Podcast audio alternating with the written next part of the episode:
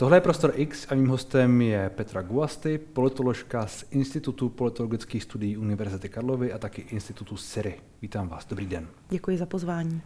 Na jak pevných nohou teď stojí česká demokracie? Hm. Tak to je výborná otázka, hned na začátek. Si myslím, že na to existuje řada odpovědí. Je možné říct, jako záli v komparativní politice, vlastně většinou se snažíme mít nějaký měřítko, kterým bychom, se kterým by, nebo něco, s čím bychom to mohli srovnat. Když se podívám na ten středoevropský prostor, to znamená na ostatní demokracie hmm. na východ od nás, tak si myslím, že jsme velkou výjimkou v tom visegrádském prostoru, což je tedy Polsko, Maďarsko, Slovensko, Česká republika. Vlastně jsme jediná demokracie, která přesto, že trochu erodovala, tak to není jako tak silná eroze, jako je to v Polsku, jako je to v Maďarsku, které již není demokracií. Podle těch politologických indexů je to vlastně kompetitivní autoritářství.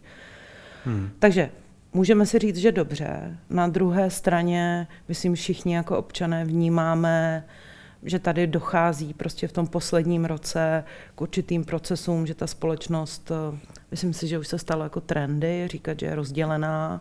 Já bych o ní spíše mluvila jako o rozdělované, hmm. což přenáší tu váhu na to, že je někdo, kdo má cíl tu společnost rozdělovat. A není to jeden aktér. Takže já si myslím, že je na tom lépe než ostatní, ale mohla by na tom být rozhodně lépe. Skvěle oproti některým, záleží na tom, kam se díváte. Když se podíváte třeba do Ruska, je to úžasné. Když se podíváte třeba někam jinam, do Francie možná, nevím. Já bych se asi nedívala. Já si myslím, že Francie se potýká jako s podobnými věcmi, hmm. možná intenzivněji. Francouzi mají jinou propenzitu k protestu. Ono ostatně to, co vidíme tady poslední rok, je vidět ve všech možných zemích okolo. Čili když vy vidíte desetitisíce lidí na Václavském náměstí, tak vy říkáte, vidíte toho, kdo je rozděluje. Mm-hmm. Jehož motivace je tam ty lidi přivést, chápu to správně. Jedna věc je, uh, myslím si, že bych odlišila ty dva procesy toho rozdělování té společnosti to a, a druhá jakoby mobilizace, mobilizace těch protestů. Ty jako samozřejmě přirozeně vedou k nějakému mm. rozdělování, ale já bych to rozdělování spíše vnímala jako nějakou instrumentalizaci toho, co tu společnost vždycky budou v té společnosti věci, které nás rozdělují, jako jsme komplexní bytosti a vždycky se může najít něco, co jako můžeme, máme mezi sebou jako ekonomické rozdíly, hmm. máme jiné preference, máme jiné, máme jiné priority, má, vnímáme jinak to, co je spravedlivé, hmm. například přerozdělování, ale nejen, nejen třeba také vnímáme odlišně to, co, jaká práva si myslíme, že bychom měli všichni mít jako lidské bytosti a, a tak dále. Ale myslím si, že je důležité, že ty rozdíly v té společnosti, které tam vždy jsou, jsou v těch posledních letech využívány k politické soutěži, k politickému zisku.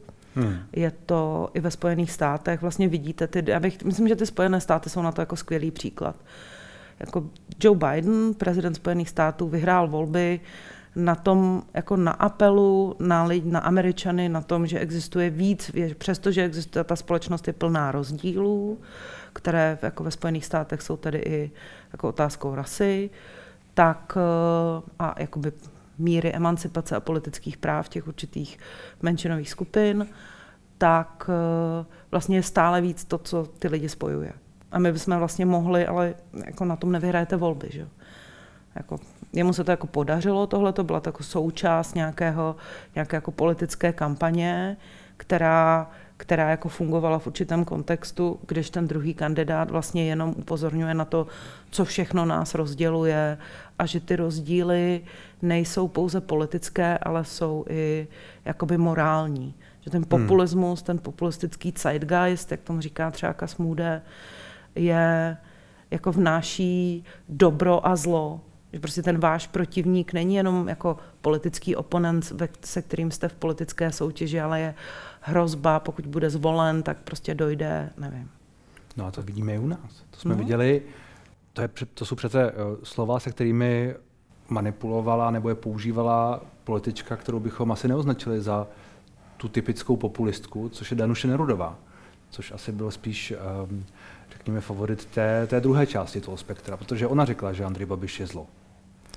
Já si, mě to také překvapilo. My jsme vlastně v, v rámci Institutu Syri se jako na volby připravovali, protože jsme věděli, volby prezidentské jsou jako přirozeně polarizační prostředí, protože prostě na konci v tom druhém kole stojí proti sobě dva kandidáti, tím pádem musíte tu společnost rozdělit hmm. a ideálně to chcete udělat tak, vy jako jste měli padesát jedna a ten druhý měl méně, nebo padesát procent plus jeden hlas. Mě to překvapilo, protože to nebylo součástí té jakoby kampaně, ale ukazuje to, že vlastně jakoby, jako nebylo to součástí té kampaně, jako nebylo to každý den. Tenhle ten výrok hmm. jako byl jednou. Já si myslím, že se k tomu musí vyjádřit ona, tak jako když se na to bylo dokázat, jako zeptali se jí hmm. na to v několika podcastech, hmm. které jsem se dívala taky a ona prostě na tom jakoby trvala.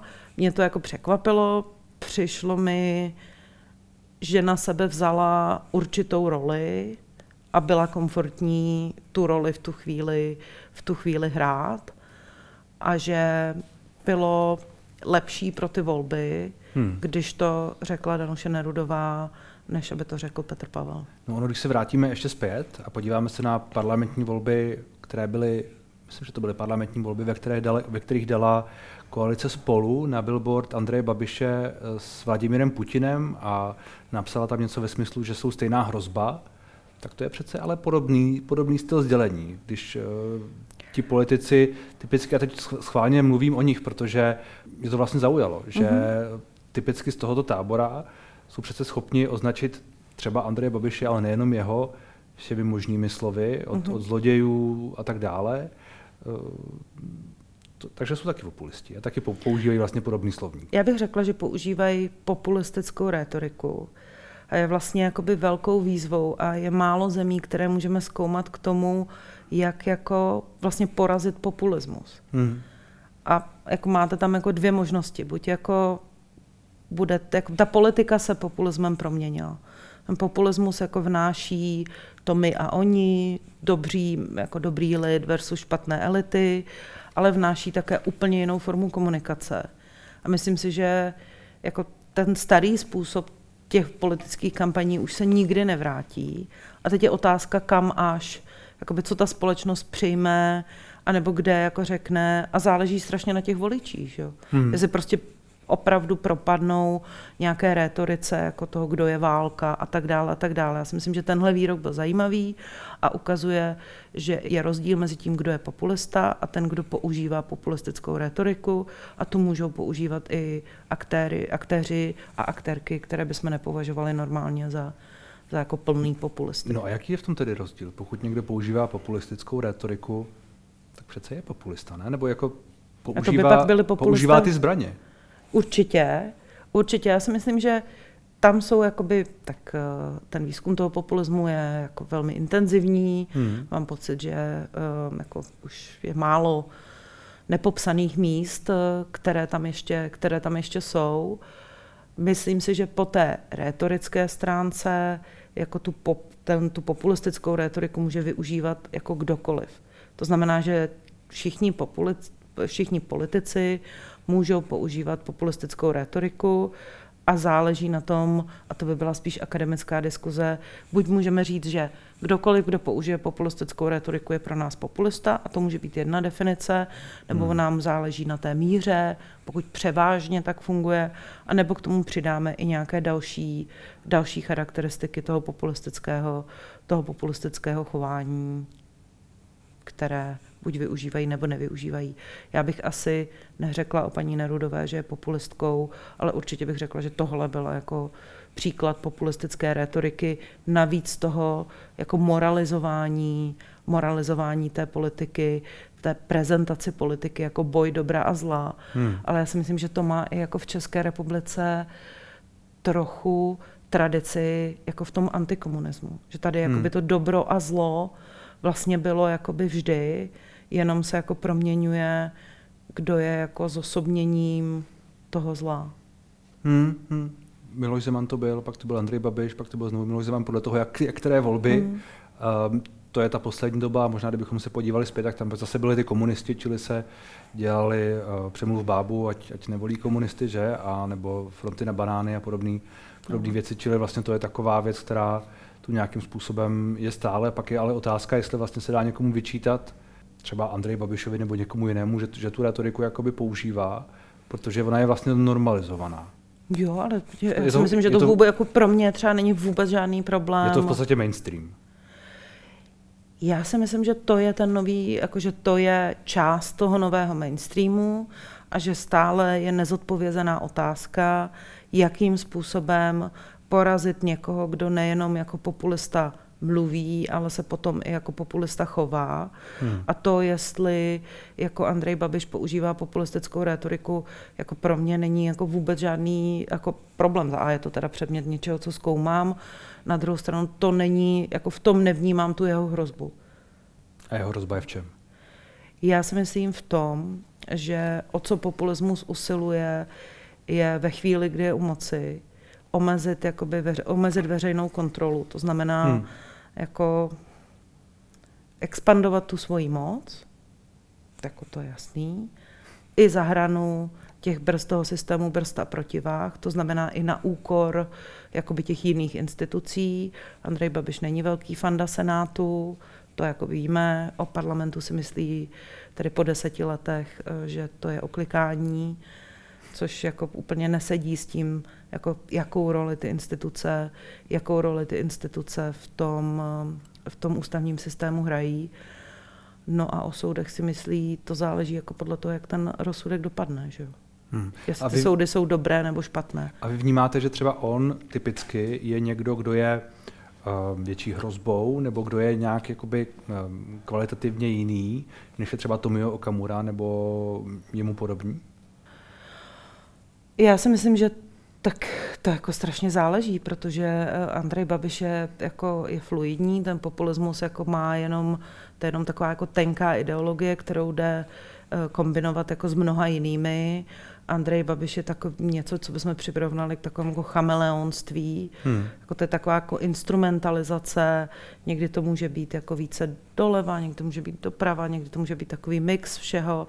Teď je, On je, vlastně teď je jako konzervativnější, zdá se, ano. Ale jenom tak jako selektivně, některé, některé, některé ty části těch kulturních válek ano, ale jiné, jiné zase ne, jako z různých důvodů.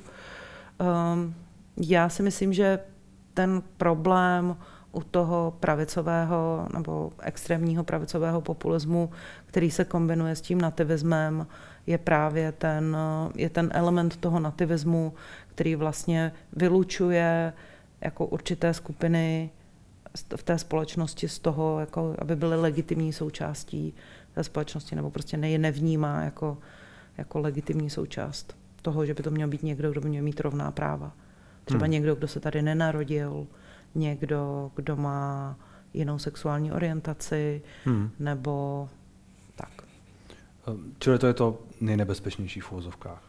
Já si myslím, že oba ty extrémy, jak extrémní pravice, tak extrémní levice, vlastně uh, oni používají pro ně ta demokracie jako systém, hmm. která pro mě je důležitá a myslím si, že pro tuhle zemi je důležitá, je pouze prostředek k vítězství ve volbách a potom vlastně jako záleží na tom, jak se chovají, jak se chovají, když tu moc, když tu moc mají, mají.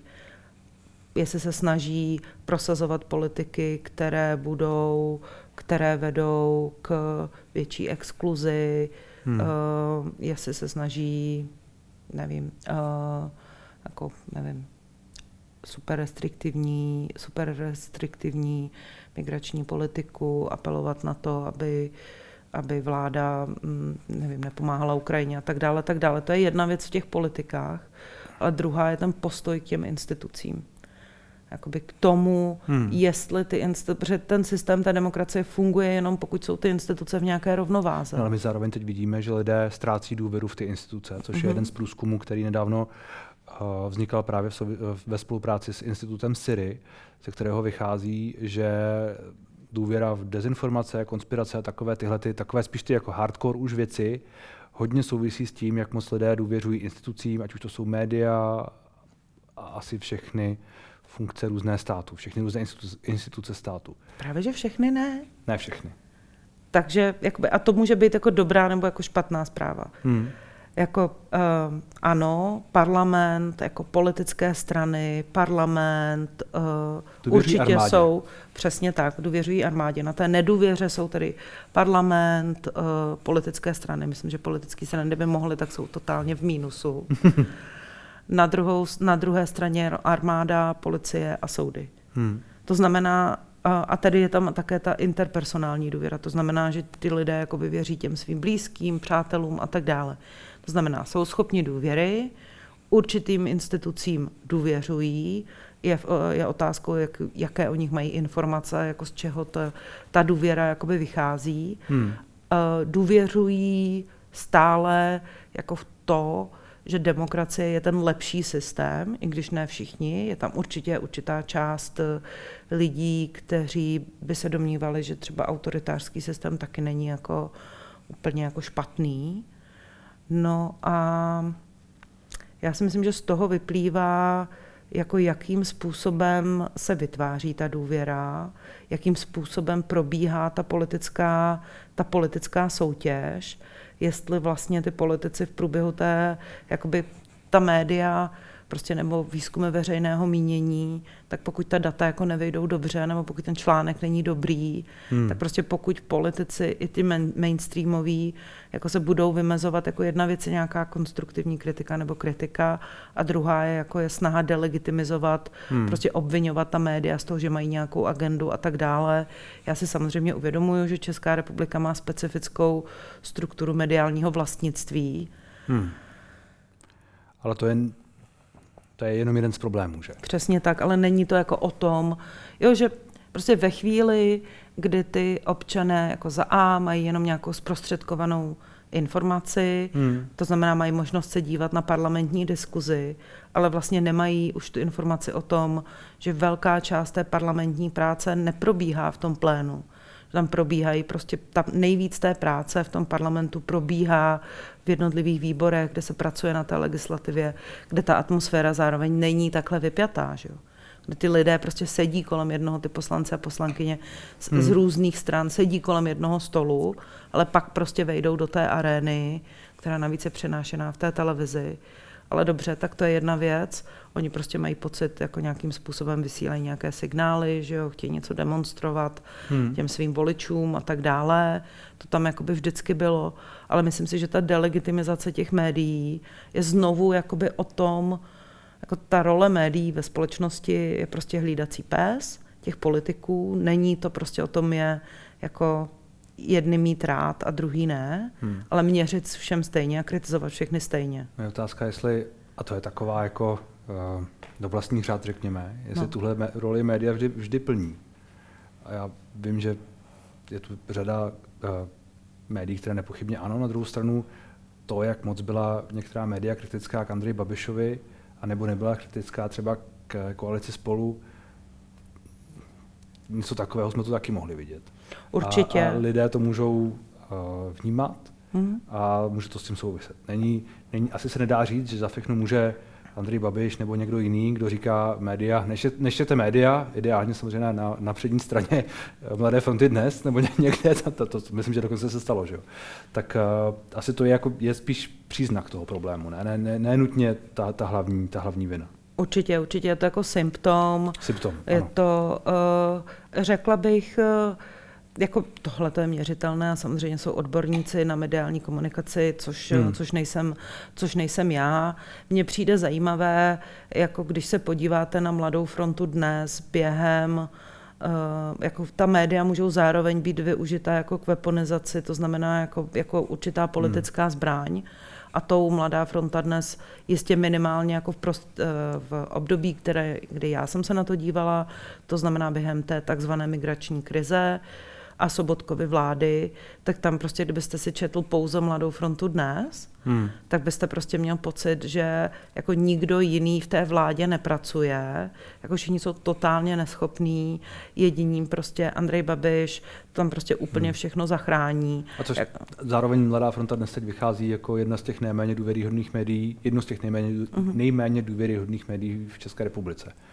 poměrně, poměrně Přesně výrazně. Tak. Já bych jako také nepodceňovala ty čtenáře. Jeden z výzkumů mých kolegů z, ze Syrii, kteří se věnují dezinformacím, právě ukázal, že ti lidé, kteří podléhají těm konspiračním teoriím, tak to není tak, že by byli málo informovaní. Hmm. Oni jako jsou informovaní možná stejně nebo více než ti, kteří dezinformacím nepodléhají, ale cíleně vyhledávají, vyhledávají tento typ informací. To znamená, že ta mediální gramotnost tam je, hmm. ale zároveň je tam určitá jakoby preference pro tento obsah. Oni si ho dokážou, dokážou, dokážou najít. Normalizují se v tomhle nastavení, řekněme, které tu popisujeme už nějakou dobu, ty extrémy. Vy jste zmínila extrémní levice a pravice, a, ale to má taky odstíny, že? To taky není jako jenom, jenom, jenom ty opravdu extrémy a mně se možná zdá, že to, co je vlastně přijímáno nebo i vyžadováno a to, jak třeba někteří politici komunikují,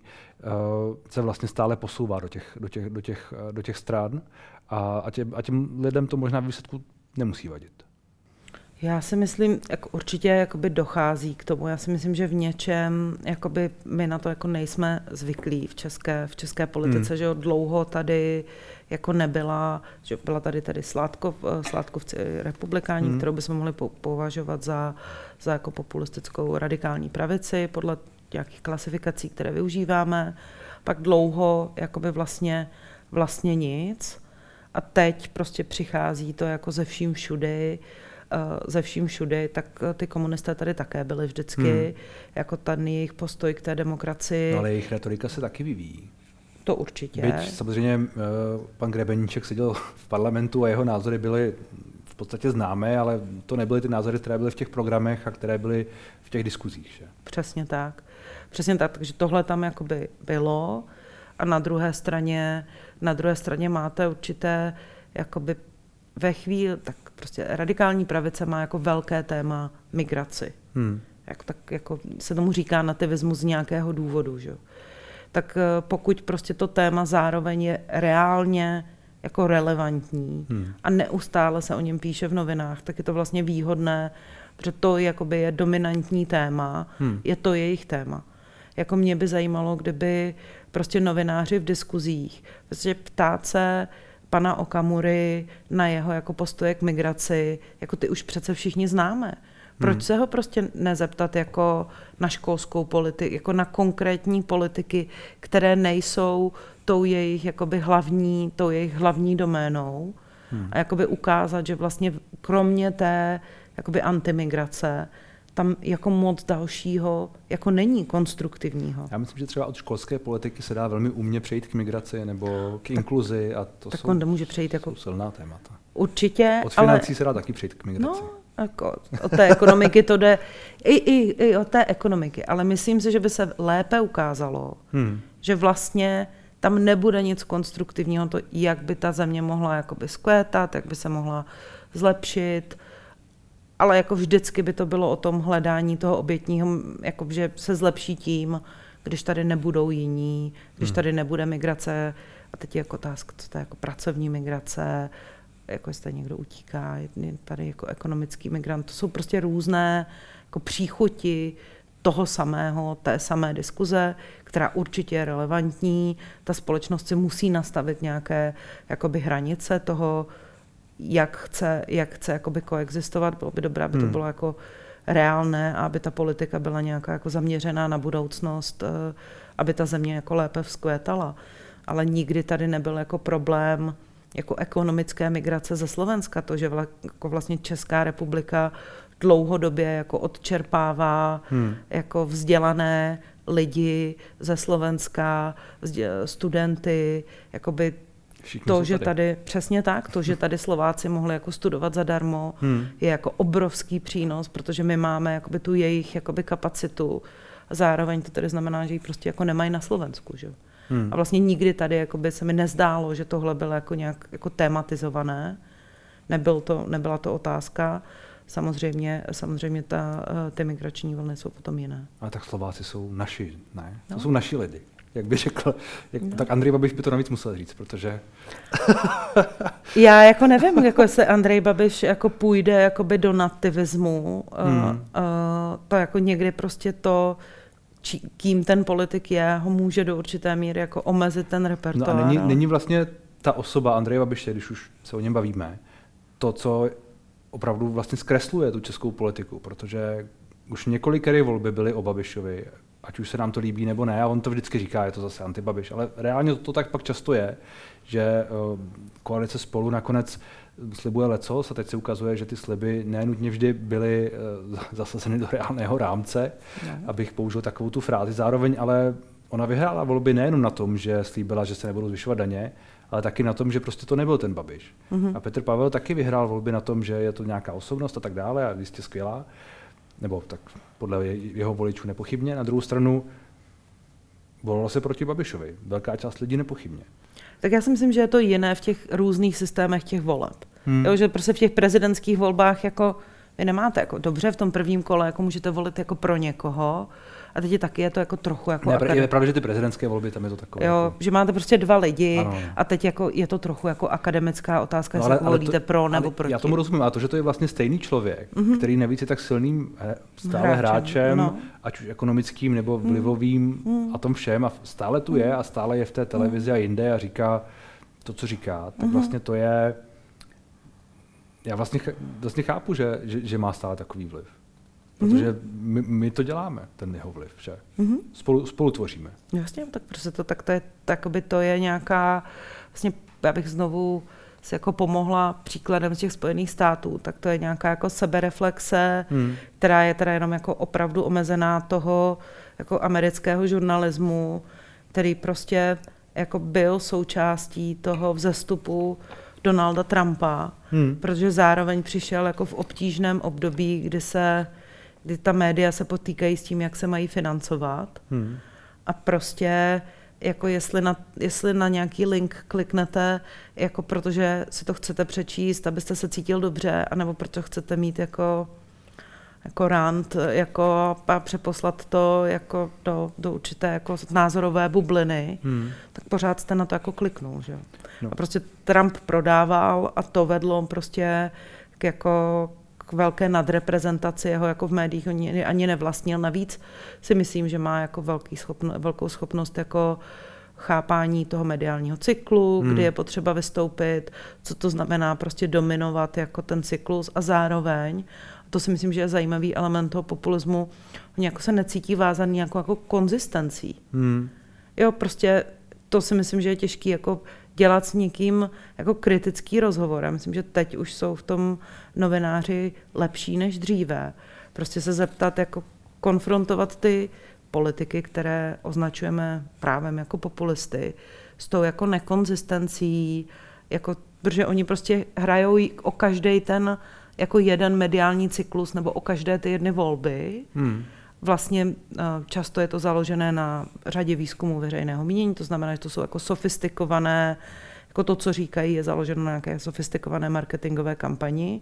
Nicméně není to jakoby konzistentní, protože to jednou může být to a po druhé je to to, hmm. protože to záleží na tom, to, co chce ta jako cílová skupina, která je nějakým způsobem definovaná i tím výzkumem jako potenciální voliči. Vy jste zmínila to Polsko a Maďarsko na začátku, že Maďarsko už tedy podle vás, respektive nebo podle nějakých metodologií, už není demokracií, ale je kompetitivní autoritářství. autoritářství. Hmm. Což, co to znamená? No tak to kompetitivní znamená, že tam ještě jsou volby, které ale nejsou jako svobodné a férové. Hmm. To znamená, že to je jakoby hra, to, čemu my říkáme jako hrací plocha, playing field, prostě těch voleb, už je nějakým způsobem jako vychýleno tak, aby na tom jako mohla jako benefitovat tedy strana Fidesz v tomto případě.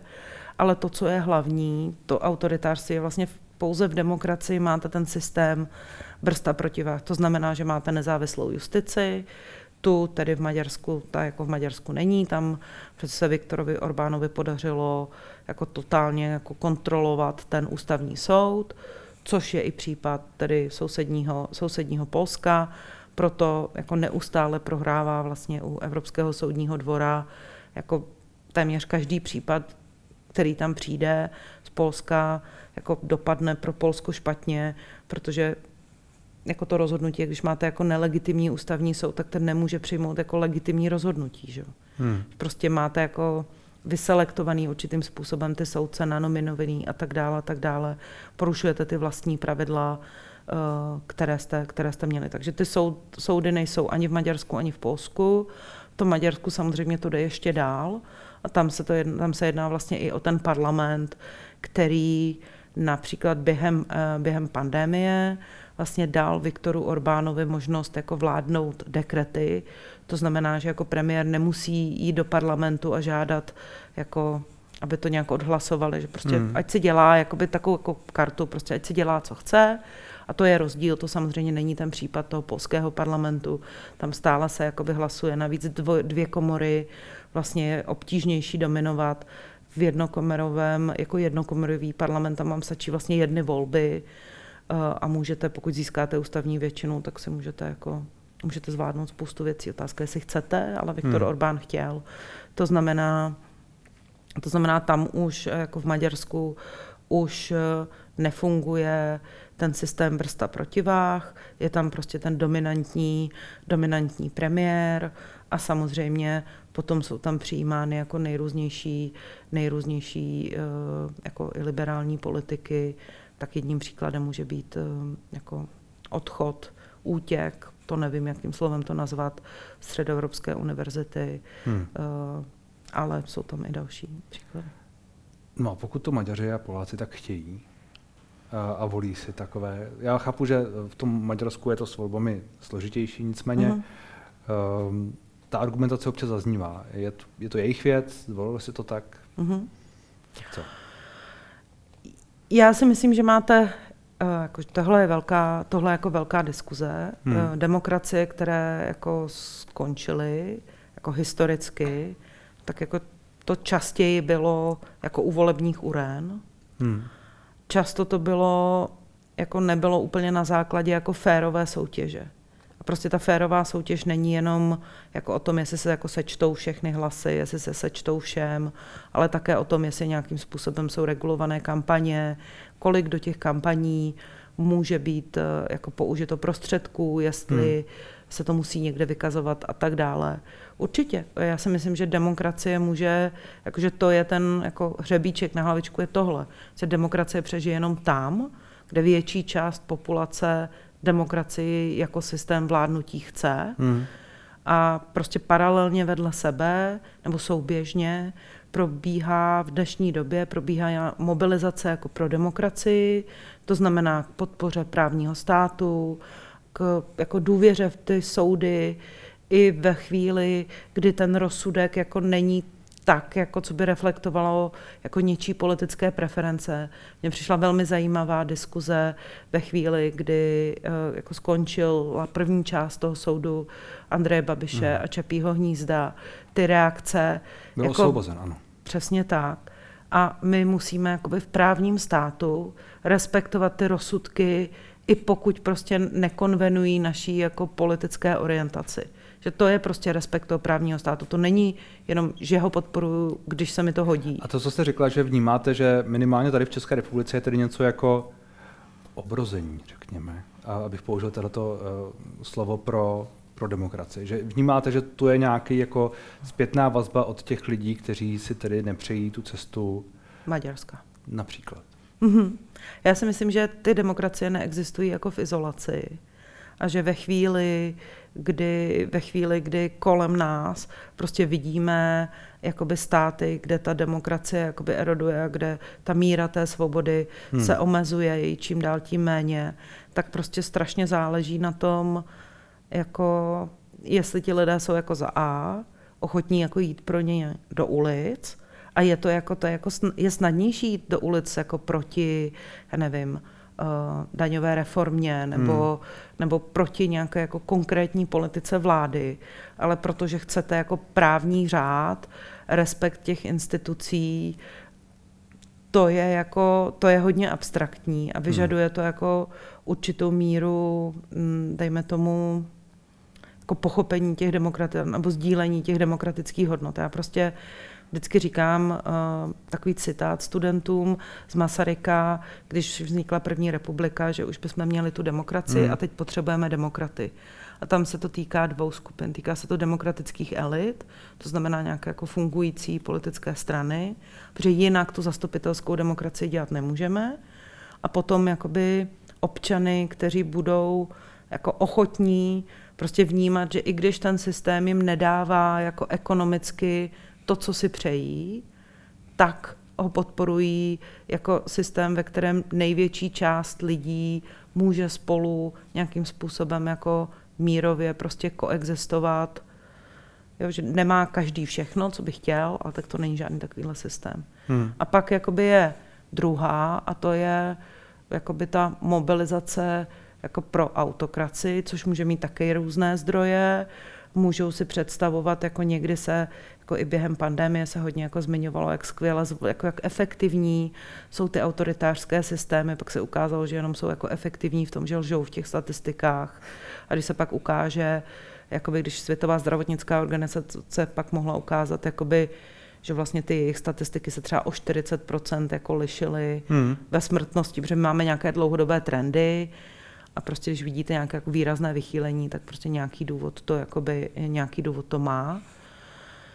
Tak vlastně je to nějaká jakoby rétorika, která říká, vyměňme jako politické svobody za jako ekonomické, ekonomické jistoty, a všichni jako poukazují jako na, na Singapur, který jako vlastně má skvělé školství, skvělé zdravotnictví, ekonomická práva jako fungují, ale politická práva tam nejsou. Vy můžete ale Singapur jako občan jako opustit a pak se zase vrátit, ale prostě víte, v jakých, jakých podmínkách fungujete.